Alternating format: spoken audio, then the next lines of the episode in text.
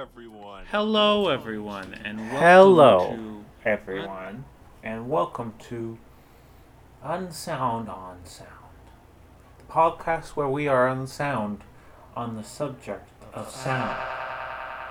And when I say we are unsound, I mean we are of unsound body, we are of unsound mind, and we are of unsound spirit. Thank you, and all men. Um, here's the thing. This week's guest, Mitch Renault, will be talking about Ann Southam's Retuning, which uh, is a fantastic piece, and the recording for it is, is great. And so we're going to include a clip of it here, as you know. But there's this other thing that I, I don't want to put too much pressure on you, but uh, you know what would be nice is if you could actually go to the link it's in our show notes and listen to the whole piece. Probably you must think i'm crazy for asking you to do that but i swear i i really think it's going to help you out in the long run. If you're the kind of person who's sitting down here and saying ah this contemporary uh, classical Canadian music podcast with sound effects run by James Lowry. Let me listen to at least four episodes of that. Look, you're gonna be the sort of person who should probably just go ahead and listen to the full recording of Ann Southam's retuning. Now, the audio I got from Mitch of his end of the conversation, well, it's got these interesting sudden increases in volume, uh, some sort of a glitch. I, I don't really quite understand how it could happen because it goes in one, either the left ear or the right ear, so it's it's kind of trippy, but it is an audio defect, and I'm just so aware that everyone's gonna think this is like an effect that I added in, which I could probably do. I'm going to try to do it right now, but I didn't do it. It's how he actually sent me the recording. So uh, I want you to keep that in mind while you listen to this excerpt of Ann Southam's Retuning.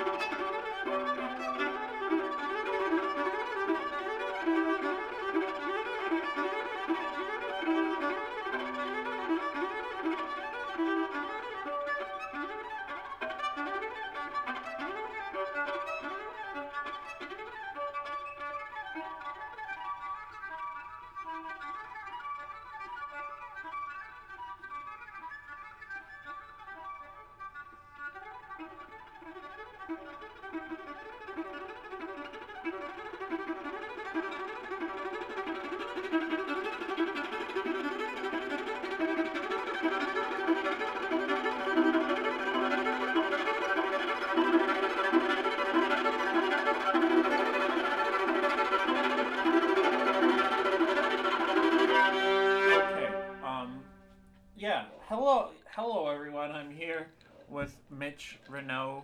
Um. What? How do we describe you?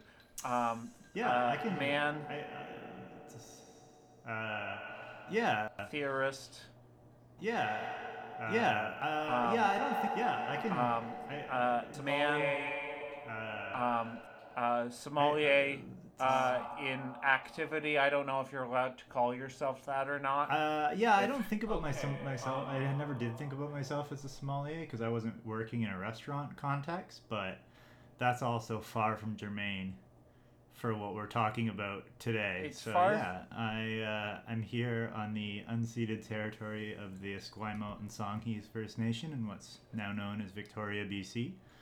I would describe myself as a composer, uh, as well as uh, yeah, a little theorist and curator. I run a small concert series with Cheto Barone and Jeff Martin.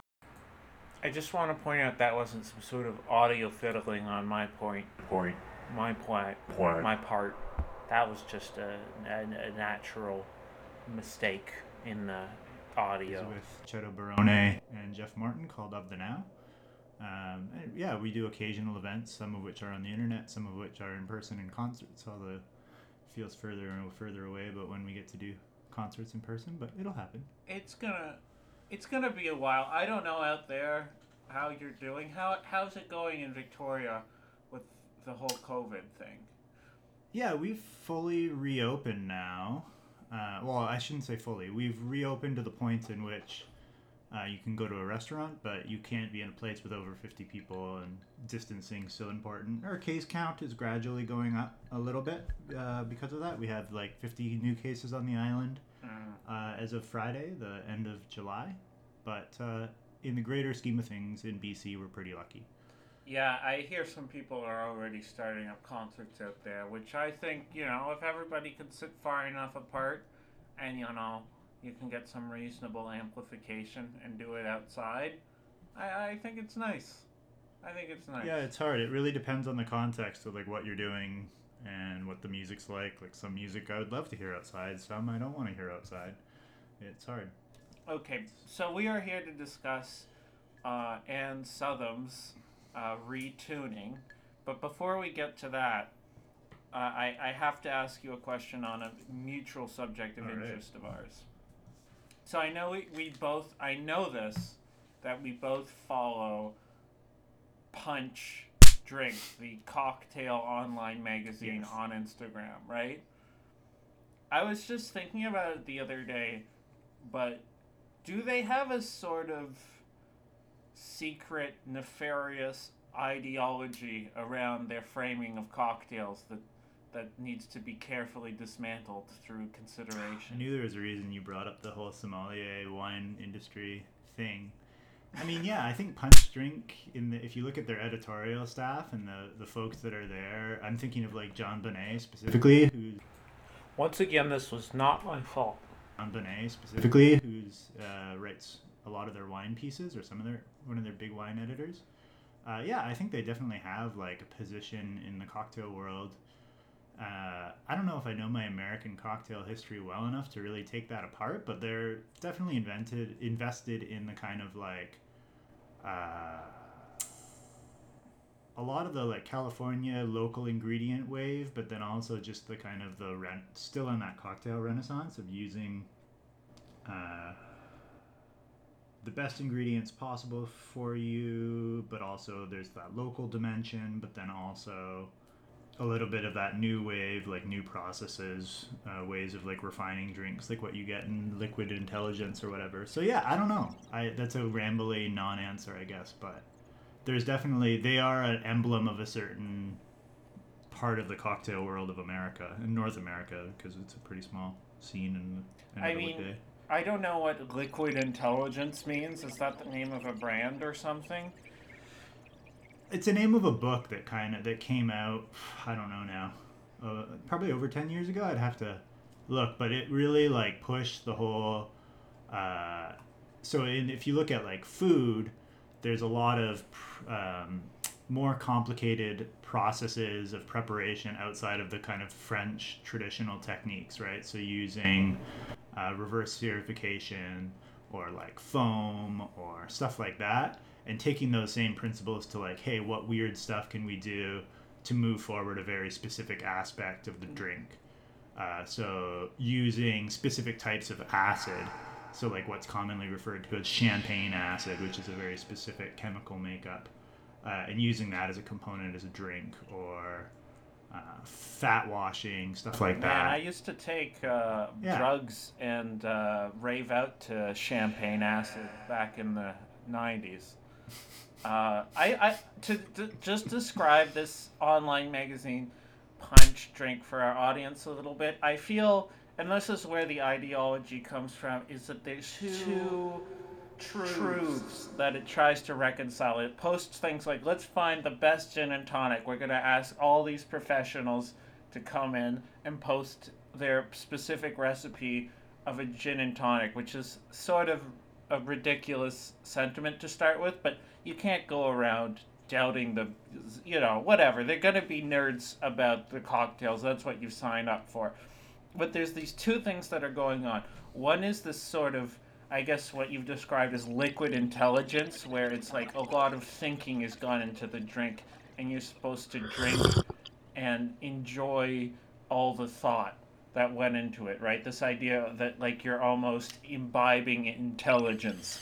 And then on the other hand, there's this idea of this sort of authentic experience. Like, ah, this is the real GNT. This is what you just want to crush back in the summer, just drinking it with your friends and you know it's not putting on airs and always there's they're trying to reconcile this idea of this we're just cool we're sitting around drinking cocktails and then this other um, like extremely over drinking um,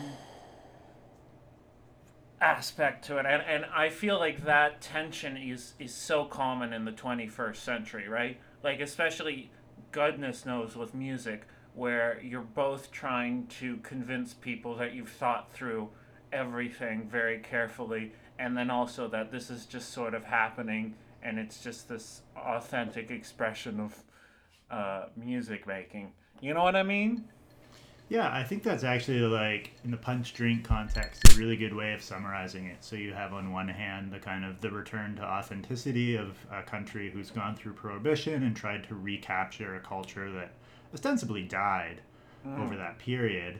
And then on the other hand, you have this kind of investiture in process and progress. And I think that's actually maybe like a nice pivot point onto the southern because like let's with all it. Bands music and this specifically there's such a high investiture in process. And it's not so much of like that academic oh i need to justify what i'm doing because i've thought about it really hard which you can certainly get. And like there's parts of the cocktail world that get like that and there's parts of the music world that get like that. But at the end of the day it's a kind of an investiture in uh, process and of like a very much like there's a lot of labor to this. Like I sent you the score. This is a handwritten score. All most, if not all, of her works are handwritten, uh, and just the way she's working with material is like it takes a lot of time to do that process. Uh, and it would be the same with that drink. So if you're taking three days to do this very specific oxidation of a nut, which then you're going to extract from, um, that is a, a labor-intensive and time-intensive process. Uh, it's interesting that you speak about that process and all the efforting that's put into it because there are also several chaotic elements to this piece of music that may also, I think, give the recording a genuine sense of authenticity.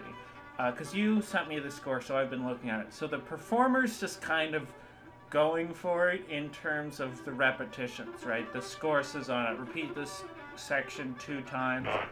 Um, the performer here will repeat it, what, six times, seven times, sometimes more. And based on my little bit of research here, Ann Southam kind of wanted this to be uh, a bit slower, or quite a bit slower than the way it ended up. So, what we have here is a performer sort of receiving this piece from Ann Southam and saying, I know the direction to take it in. And it's sort of hard to argue with the results because I think it, it's, a, it's a pretty spectacular recording. Yeah, I agree uh, completely. I think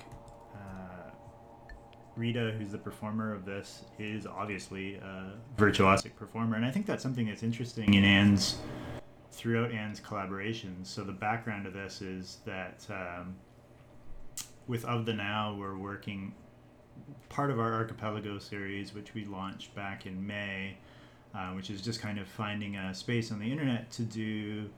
Uh, the type of curation that we would be interested in that would, would do best on the internet. So rather than being like, okay, we have this concert, we can't do it in person.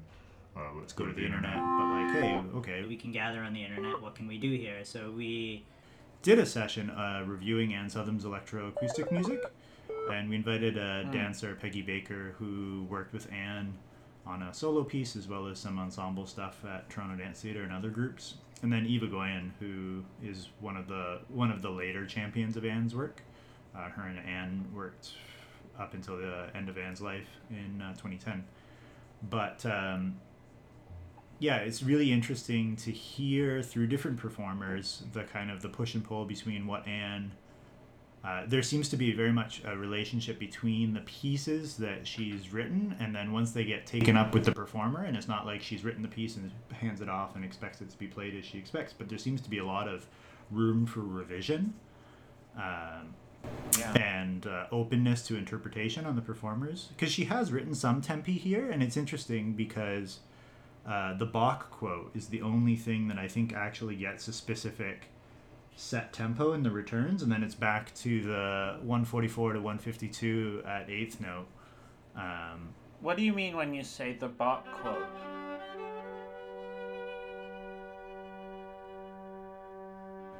Yeah, the open section that refrains, I think, four or five times through the piece.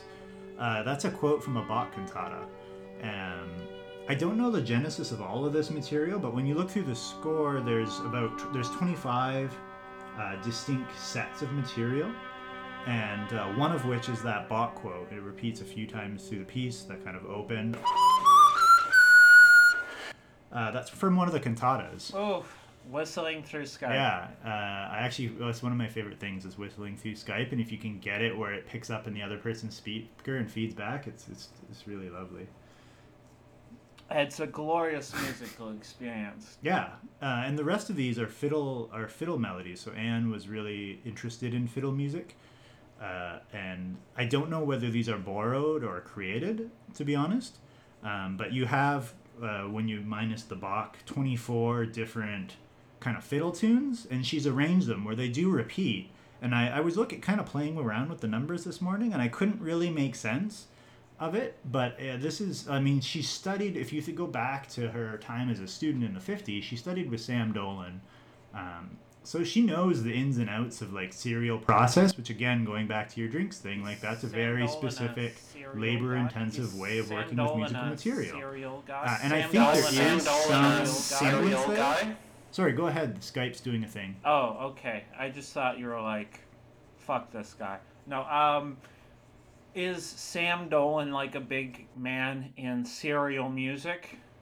Uh, Sam Dolin, a just when guy? knowing from talking to different students uh, that went through the university or the um, Royal Conservatory of Music in at that time, um, yeah, Sam did teach the serial techniques. And just uh, to the... put a little note in this, I'll say serial techniques is, is a way of organizing notes that sort of took hold in the middle of the 20th century that will tend towards atonal and dissonant sounding music uh, traditionally, but but doesn't have to.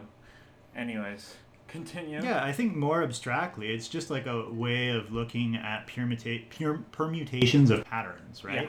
Yeah. Um, so like, let's think about this a little bit more uh, flat, and rather than thinking through a hierarchy of harmony. We're just going to kind of all of the 12 notes will be ordered in such a way, and then we'll think about these kind of rigorous ways we can process it. And then And then there's different ways you can abstract from that in different levels of systems with more or less complexity.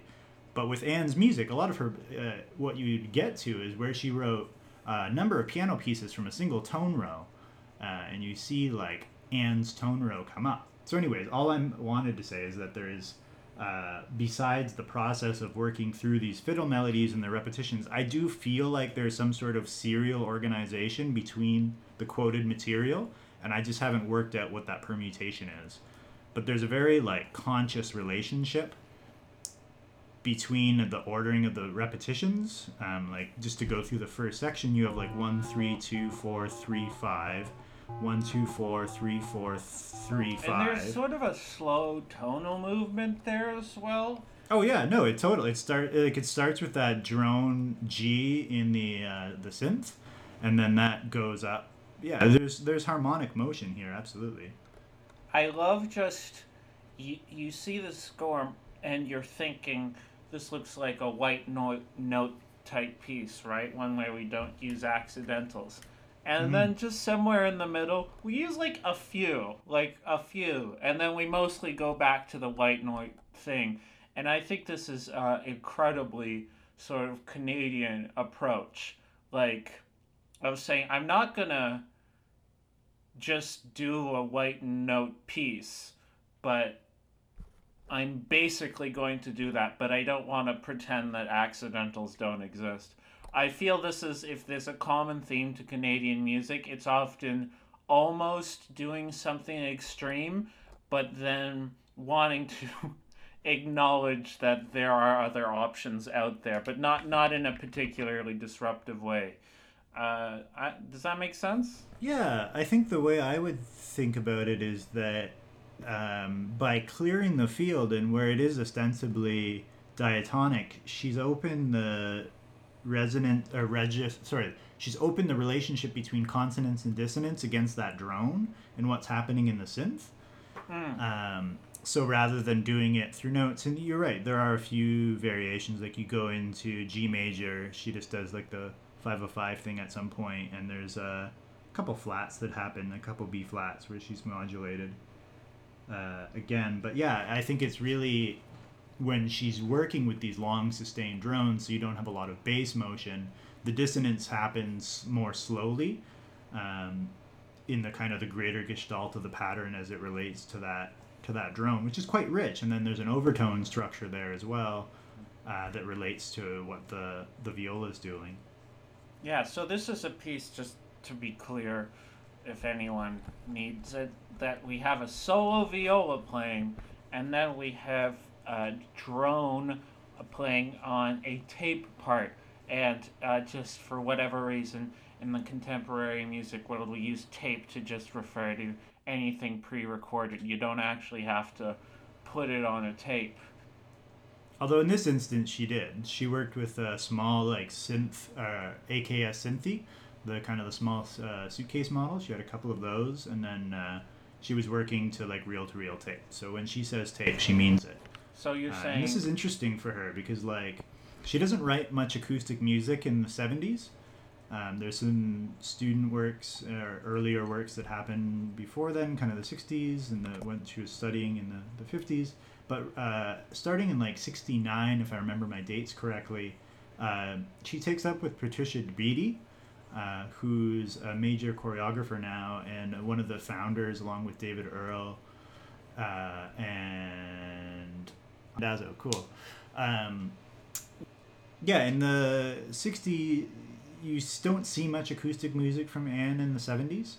Um, but what happens in the end of the 60s, in 68 or 69, Patricia Beatty and Ann strike up a relationship through Sam Dolin. Patricia approached Sam uh, to find a composer to score some of her dance works for this emergent company that they're starting um, with da- her, David Earle, and Peter Randazzo. Uh, and her and Ann, Sam Dolin turns Patricia to Ann, and they meet and they start working together. So Ann actually does like over 30 electroacoustic works uh, with the Toronto Dance Theatre and others over this time. And so when we see this piece happening in 85, she's gradually returning to acoustic music. She started working on Pond Life and the kind of early piano cycle stuff. And then you see this piece as well. And this is interesting because it's one of a handful where she's working with, uh, still with the synthi as well as with acoustic musicians. Uh, soon after this, she'll stop working with electronics altogether. Um, but this is, I, I really actually quite like the restraint in the electronics to this. Yeah, there's one one aspect of this piece that's sort of uh, mysterious to me, and I, I don't necessarily mean that as a bad thing or as a good thing. Is uh, there's uh, these beep boops that come in in the synth part.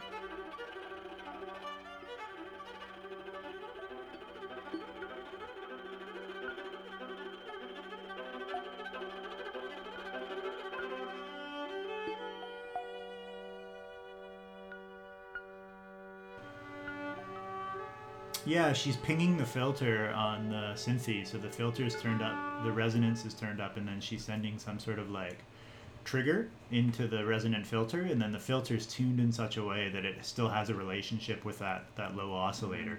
which is uh, interesting because that's not it doesn't sound exactly like a drone anymore at that point but then it sort of goes away again and i wonder what it's doing there in the middle of the piece Yeah, because that's where it modulates too, right? I think that happens in my memory, if my memory is correct, uh, when she does the Bach quote on uh, in G major rather, uh, which so she's modulated it to to the dominant. mm.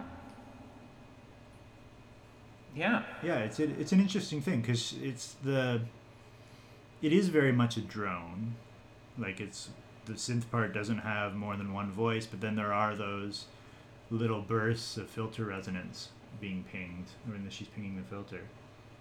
And I, uh, yeah, it's just it's pretty because it's really I think she at that moment she's interested in the kind of that resonance of that fundamental and just by pinging the filter she's picking out overtones within that larger kind of sound world of that low low drone. yeah and i think the drone makes a lot of sense with the sound of these sort of fiddle melodies, especially how it's played super fast on this this version.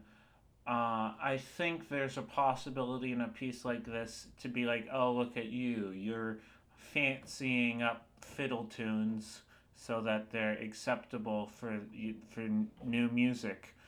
But you really don't get that vibe here. You really feel that what's going into the performance is is, is sort of very close to um, just getting like a bunch of fiddle tunes played at you very quickly, uh, spliced with I guess it's Bach chorales, though they don't necessarily read that way in any meaningful way to me, as much as a uh, just a slow melody that could also uh, be a fiddle melody. Yeah, it's just like a, a piece of contrast uh, against the. Because you just have that like super fast, super striated fiddle tunes, which are really just like micro variation of arpeggios. Uh, Like Yeah. it's really hard to make sense. Like if I listened to this, I wouldn't be, I wouldn't have guessed, just listening at it, to it without the score, that there is the number of different tunes that there are. Really, I hear it much more of a kind of a, a sh- wash of color with some shape to it. Um, like Well, there's differences when she's moving down, kind of the large leaps versus the kind of the tighter lines. Um, and then there's just that large contrast then she uses the structure with the more open Bach quote, right? Because it's not super striated, it's much smoother.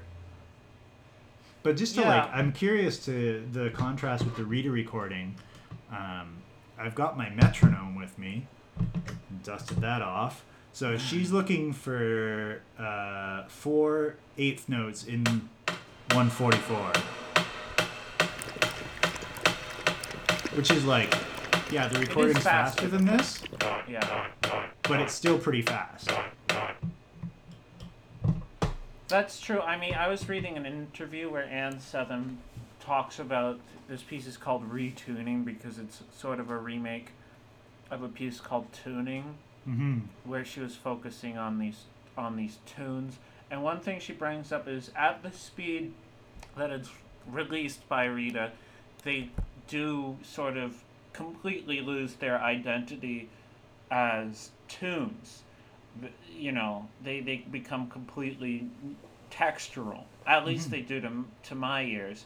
So there's this interesting aspect of the tunes have sort of become um, subsumed into a whole uh, where you just sort of experience a degree of sameness or difference. Uh, but the, Which the is nice because the piece is still does the same things that it would otherwise. It's just now you're not identifying those tunes, and it's much just more about density and texture rather than identity of uh, melodic materials. I think the piece would work both ways, and it would actually be. I'd really like to hear this piece presented, uh, recorded by the same person in two takes. One of which is as fast as uh, Rita takes it, and then one of which which is kind of more close to the metronome marking that Ann writes.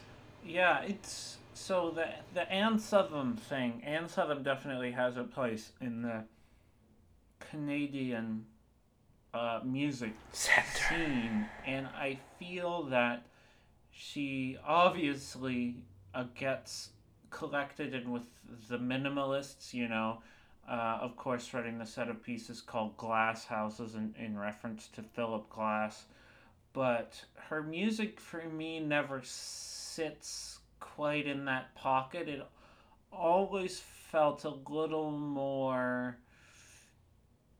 Mm, I don't know how to put it exactly, but you know, you imagine um, an Ann Southam piece could be played very comfortably at an experimental uh, music gathering at array space or something. Well, a lot of the direction that Philip Glass or other minimalists went in uh, puts them much more sort of, you know, whatever, doing your your piece for NY Philharmonic, which, you know, I, I don't know if Ann Southam's music would be a comfortable fit for, you know, the, the sort of blockbuster classical music event. Uh, do, do you have any sense of uh, where she places herself in terms of sort of genre or uh, style allegiances? Yeah, it's hard. I mean, I would never hope to be able to speak for Ann. Uh, she died before I was able to meet her. Uh, Yeah, me too. but her music's always been important to me, and I don't. I, yeah, I don't know how to answer that. I mean, she is very much associated with the history of the array space and the kind of the Toronto uh, new music community. She was aware of Philip Glass and Steve Reich, and she went down to Buffalo and heard uh, Cage speak and things. But I think it's important in my mind to look at her coming up at the same time as these people. It's not like she's 10 or 20 years later and looking like, oh yeah, Philip Glass did some neat stuff. But she's really coming to these materials through her own way, and it's not uh, so much a mimetic process for me as it's just kind of finding a way of working. And yeah, she certainly was aware of other folks and what they were doing, but I I think it's really done in her own way. And I think your your point about it uh, being interesting on a concert program. Like I'd be really happy to hear this against some of the other like Howard Skempton or set aside Michael Parsons music, some kind of much more process based uh, material. But uh, one thing that comes up in a few interviews with Ann is the way that she thought her music represented uh, women's work and the kind of the life sustaining uh, processes that are done day to day with the hands. So she re- talks about it in terms of like weaving or knitting. Uh, so there's this whole other dimension as a kind of a feminist music, uh, which she isn't super loud about it, but she's definitely uh, is thinking about it as a political, a feminine practice. But it's very much about the mechanical in the way that I read those interviews of the kind of the time, the things that take time and sustain life uh, are really important to her. So she comes to this pattern music from a very a very different way, uh, which I think is important to, to remember in, in looking at it. Yeah, that's that's interesting. Um, it's not really a sort of revisionist take on minimalism at all just sort of working with the same ideas at the same time. Uh, Yeah, and I but I do think you're and I don't I never been able to think clearly about this, but I think your point about it being a her being a emblematic emblematic of whatever Canadian music might be is a good one because she is working as a Canadian composer and she's one of the our kind of first among others like Violet Archer um, and folks uh, visible Canadian women composers and she's very important throughout the history of Canadian music both as a teacher as well as a a, a composer and a philanthropist as well. Um, but the, she's working with fiddle tunes as her material, which is, if you go back through Canadian folk history or uh, folk music, that that's that's a very important thing. So that she's finding space to balance her own musical reality with what she's doing in the concert hall, I think is also interesting. Uh, which I guess then you could cast as a similarity to Philip Glass with the rock music and things, and finding a way to make space for what they're doing with popular music in their own in their own. I was trying to pull up this piece of yours that I believe you sent to me, but as far as I could tell, if you sent it to me by Gmail, that uh, Google has decided that it shouldn't exist. But I believe you wrote a piece for double bass and drone where the instructions are pretty much just try to become the drone. Am I remembering this correctly? Mm. Yeah, it's it, there is a small bit of notation, but it's only like a single stave, and the pitch material of the drone happens within uh, the space from kind of a A flat to a uh, to a B flat. So it's all just within a whole tone and moving within that space. And the drone is uh, this kind of uh, there's a static sine tone, and then there's a sine tone that's slowly uh, moving uh, from about, if I remember right, 103 hertz to 110 hertz. So it's a, again a pretty small uh, pitch space. Uh, and what's happening is the, all of that bass in that whole tone is sat within the wolf tone of the bass. So the sound is in a very uh, kind of you mean when you precarious position where it's yeah so it's a it's a place in the instrument where the sound will break up um, so it rather than just keeping the normal harmonic content of a single note uh, it's quite want to have a lot of wide shifts of timbre but then also sometimes we'll break up into a different octave and uh, different partials will come out so it's just a really unstable part of the instrument and it's something that performers and instrument makers will work to uh, to balance. So you don't you don't hear the wolf tone. You don't sense that you're playing within the wolf tone. It kind of sounds even, but I think it's it can be quite an interesting space because you really get the materiality of the instrument breaking through where it's jumping or the timbre is shifting. Um, and when you set that against a kind of a static sine tone with the glissando and you get the beating from that slow glissando and everything's in a very tight register. Uh, so the player is basically learning a way of uh, r- or, sorry, the player being Dave Riedstra, who the piece was written with. Uh, Dave and I were working on developing a means of playing where he's responding to that beating, so he's changing the weighting and the speed of his bow in response to the um, to the uh, to the beating of the sine tone track. So it's really setting the relationship between the bass coming apart uh, in this wolf tone register in terms of the pitch stability uh, the way Dave's interacting as a player with bow weight and speed and whatnot, and then the the beating and the sine tone, the back track, backing track. So you would say he's part, he's he's becoming a wolf tamer, really,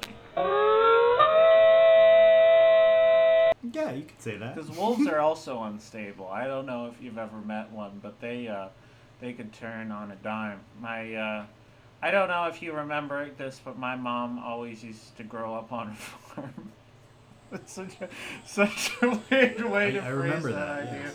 She always used to grow up on a farm, and I remember my mom. She's like, you can't go out at night because of the coyotes, which I associate with wolves because I I like to just mush things together. And she's instilled this fear of coyotes in me that is just completely inappropriate for my context as a grown man. Um, Well, you, I don't know. Every now and again, you hear of a do, coyote and in High Park. My, you know, I would say my mom. I would trust her to just punch punch him out with her bare hands because, you know, she's got she's got the will and she's got the hatred of coyotes, and that has been passed down to me. Well, she's not always going to be it's there. true. though, I'm gonna have to grow the up and learn how to how to handle myself. Uh, let me ask you about something else that is not coyotes. So one thing I was thinking about in this piece is so you're working on uh, you're working on your own synthesizer journey right now. Um, you have a SoundCloud page that has been your modular journal. Um, modular being a, a, a type of way of working with synths that you may have to explain to me, let alone the audience. Um, but uh, what are you thinking about? What what's been drawing you into the world of synthesizers? Yeah, I think for me it's uh, hands-on uh, control and ability to work with sound uh, with a high degree of control. So, not. Yeah, it just it gives me a, a way of working day to day. Like I don't live with a string quartet or whatever, so I don't have that kind of immediacy of realizing musical ideas. Whereas this gives me a s- Living with a string quartet. I saw that anime once. um, yeah, so it gives a high degree of control and a space to really work through uh, sonic ideas. Um, a lot of what I'm doing is filtered feedback systems, so taking a spring tank like you'd have in the reverb of a guitar amp or whatever, um, getting it to self oscillate through feedback, and then using a filter to control the the frequency of that feedback. Um, so that's what I've been kind of interested in recently and what I'm playing with. So it's interesting to see Ann working with the Synthi and the ways and the kind of the very the composerly ways that she works with the synthesizers kind of because she's coming at this in the very early days of making electronic music with some of the first commercial synthesizers and so it's really interesting to me to see uh, with such a wide openness uh, to potential sound, the restraint that she shows and the way that she chooses her sound material, because it could really, in so many ways, be anything, and for her, it's not. It's very, uh, very constrained, which I think is an important way. Ye- Yeah, I mean, something interesting is your recordings that I've been listening to. I'll probably put one in the background here, and that'll be nice. But they're very, very, very dirty and organic, if that makes any sense. There's a lot of sort of, I feel there's an attempt to create a sort of activity, a somewhat unpredictable activity. Well, I feel that perhaps originally, and, and now I'm making historical claims, but uh, the, the whole point of this podcast is sort of to feel free to say unsubstantiated things, is I feel there's this realm of purity in the synthesizers, that when people are coming to it originally is we're dealing directly with the very basics of sounds, you know, simple sine waves, and then we can build up from there and we can control everything. Well, I feel like your approach is like, I'm just gonna sort of set up a situation for um, musical type activity to unfold. Does that make any sense? Yeah, that makes total sense, and I think that's always what I'm striving for in my pros in my uh, composition practice is trying to set up situations for music to happen that will be that have will have some sense of liveness in the system. So you have a sense of agency of whatever the musical material be, whether it's the bass that's kind of coming apart in its own volition, or the feedback system or whatever that's doing things that you don't expect, but that you get some sort of agency from what you're working with. So with the synthesizer, um, yeah, that's a really uh, acute observation of what I'm doing. What I like about them is often there's sort of a melody in them that wants to get out. Maybe it's just a like a little harmony or a little leading tone. Yeah, and it's been interesting actually thinking about Ann Southam's music more and more over the last few months, and like I have very distinct memories of spending a lot of time listening to her music, especially on like Laurie Brown's The Signal on CBC, which would play at like I don't I think it was like nine or ten o'clock Eastern. I remember being in high school and listening to the Signal a lot, and Ann's music specifically, and she being one of the first composers of new music that I kind of came to and spent time with. And I think there's a similarity there. Okay, one one moment here. So paint a picture of yourself in high school. Well, we we we visit the young Mitrono in high school. Uh, if I remember right, you would have long hair, and perhaps be in a, a metal band. Am I remembering that correctly? I think, yeah, you're right. I wanted to be in a metal band, but I ended up being in like a power pop punk band uh, that would describe themselves also as ambient, just because there was like a synthesizer that kind of always did something. I like the idea of a power pop, like specifically cover band, where you're just doing uh, whatever, like Chicago stuff or whatever, and then also there's long Brian Eno style synth interludes at the concerts. Yeah, I mean that's sort of what it was. We covered a-ha.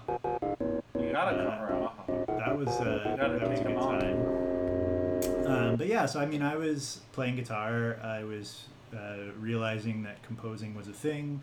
I was trying to find where I felt musically interested. I was thinking about uh, playing jazz at the time. I always say that it's the jazz that you're not thinking about. Yeah, but I so I guess getting back to the melody thing. So yeah, I'm discovering people like Ann Southam and spending a lot of time in that music. And I think with Ann, there's a through the way that she works with pattern and but then also with her later pieces like a simple line of inquiry she wrote with for Eve uh, Egoyan uh, there's this kind of awareness of resonance and the space between the sounds and what's in between uh, each note within either these kind of dense patterns of the music like we're looking at here or the much more open later works.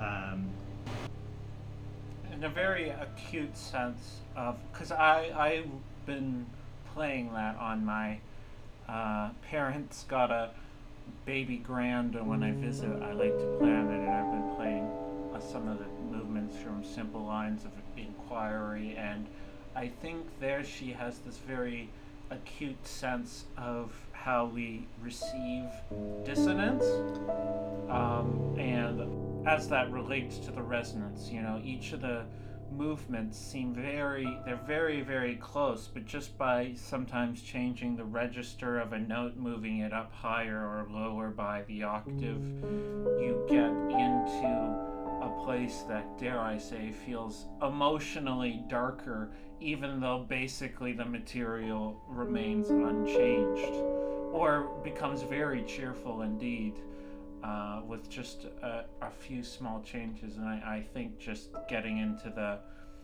emotional depth of uh, permutations is one of Ann Southam's strengths.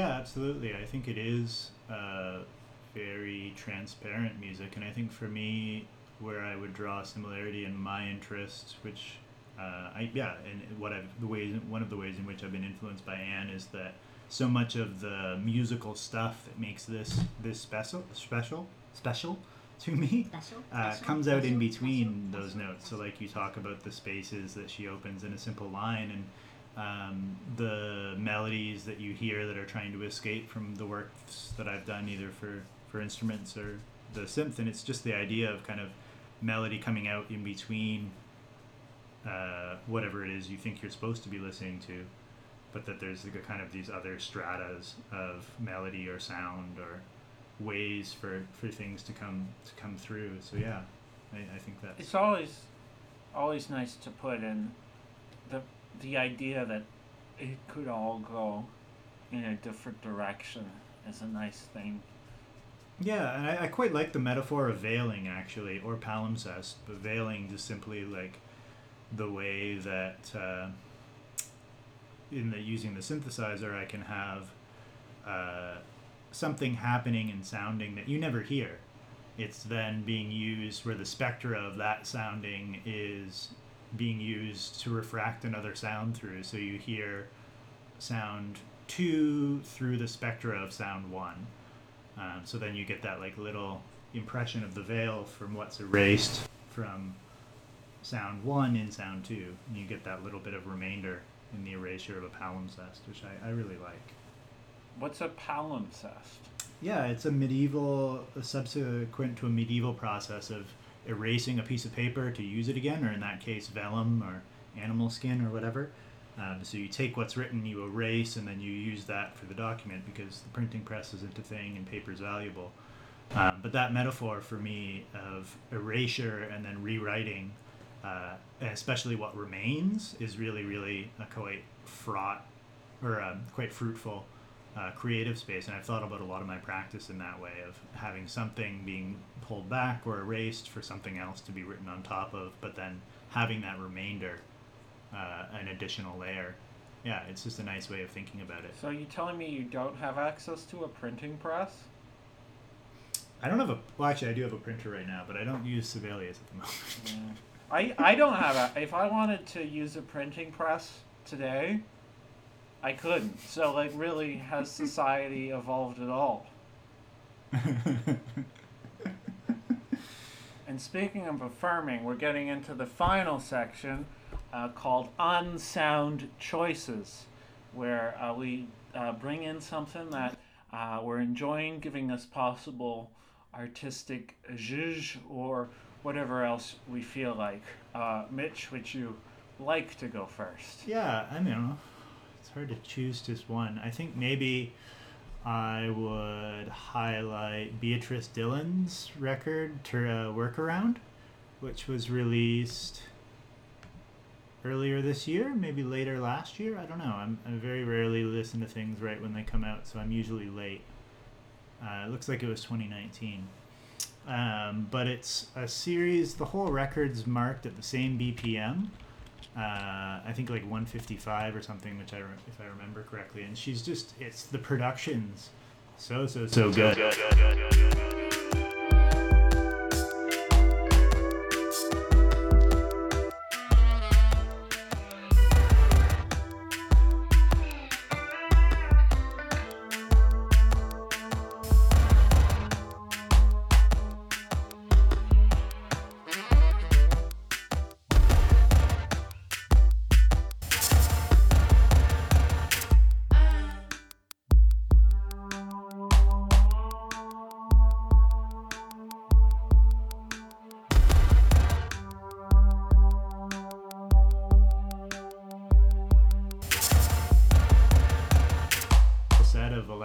materials uh, to make the sound world, and then a lot of it's done uh, on the laptop. And she's really interested in the way that.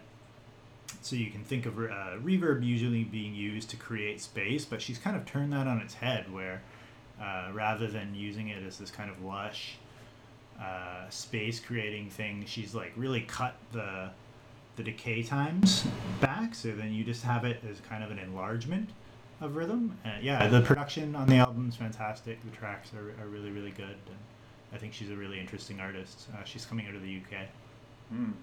Yeah, I, I think that's interesting that it's all at one tempo. I've noticed that something within the world of EDM that perhaps is not as common outside of it is an extreme sensitivity to BPM where you Mm. know you shift off a, a click or two and you're in a completely different genre of music and that you know specific BPM have the same sort of cultural significance as you know whatever like a, a, a rondo form or a, a jig would have in, in traditional yeah, I think that's a good music. point.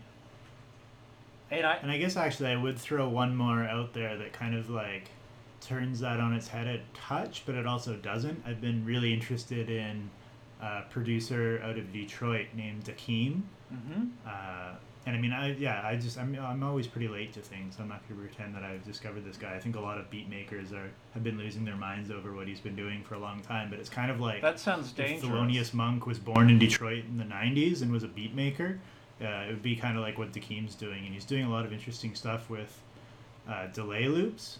Uh, you can see, I think it's through um, not Resident Advisor, but uh, Boiler Room. There's like a house party, and you see him do a set, and uh, so you just have this delay loop where you've set the start and the end and then he's just like hitting samples into that, and then so suddenly rather than working in this like super grid locked electronic space, it has this like fluency, so it doesn't have that same austerity BPM, but then it also does because like the delay time's locked. Uh, but yeah, so then the, the feel and the pocket of those grooves is, is kind of ridiculous. That sounds very cool. Okay, so here's my um, recommendations. Uh, this one sort of relates to Ann Southam in a weird way. Uh, this is my anime recommendation for this season. It's uh, the Tatami Galaxy and its sort of sibling film, The Night is Short Walk On Girl by Masaaki uh, Yuasa. That's my best pronunciation I can do on that, but it's interesting. He's one of the few auteurs uh, that are sort of genuinely still working and relevant in the anime industry these days. And uh, the Tatami Galaxy is a series about uh, in each 20 minute episode, we have this guy go to college and make certain decisions about his life, where he's going to go, what clubs he's going to join. And then you sort of see the whole uh, story of what happens during his four years at university. And this happens over and over again uh, for all 12 episodes, pretty much, with all these different variations. And, and there's this sort of complete lack of. It's not an alternate universe type story, really. It's just a series of possibilities of, of what could happen and different patterns reoccurring and different permutations and the ordering of certain of those events in each episode sort of gets scrambled, but in a very unschematic way, which is interesting. Then he made this movie called The Night is Short Walk On Girl, where the same sort of ideas reoccur to a completely different character, which is sort of a very David Lynch idea, eh, and but it's uh, it's also all delightful. It's a comedy, so check that one out. Uh, my other recommendation is just this Dua Lipa album, Future Nostalgia. My uh, my girlfriend uh, recommended this to me, um, which you might or might not meet her at some point in this podcast uh, series, but uh, it's just a great freaking pop album. It sort of alternates between using uh, sort of pop conventions and the genre of both now and sort of the 90s and 2000s, and then opening up spaces for these sort of melodies that are just very quirky and uh, addictive for listening to.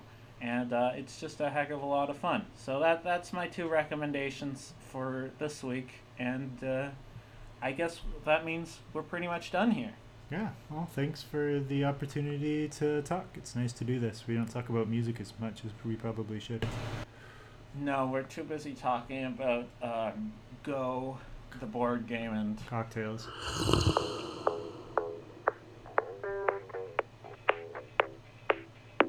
Yeah.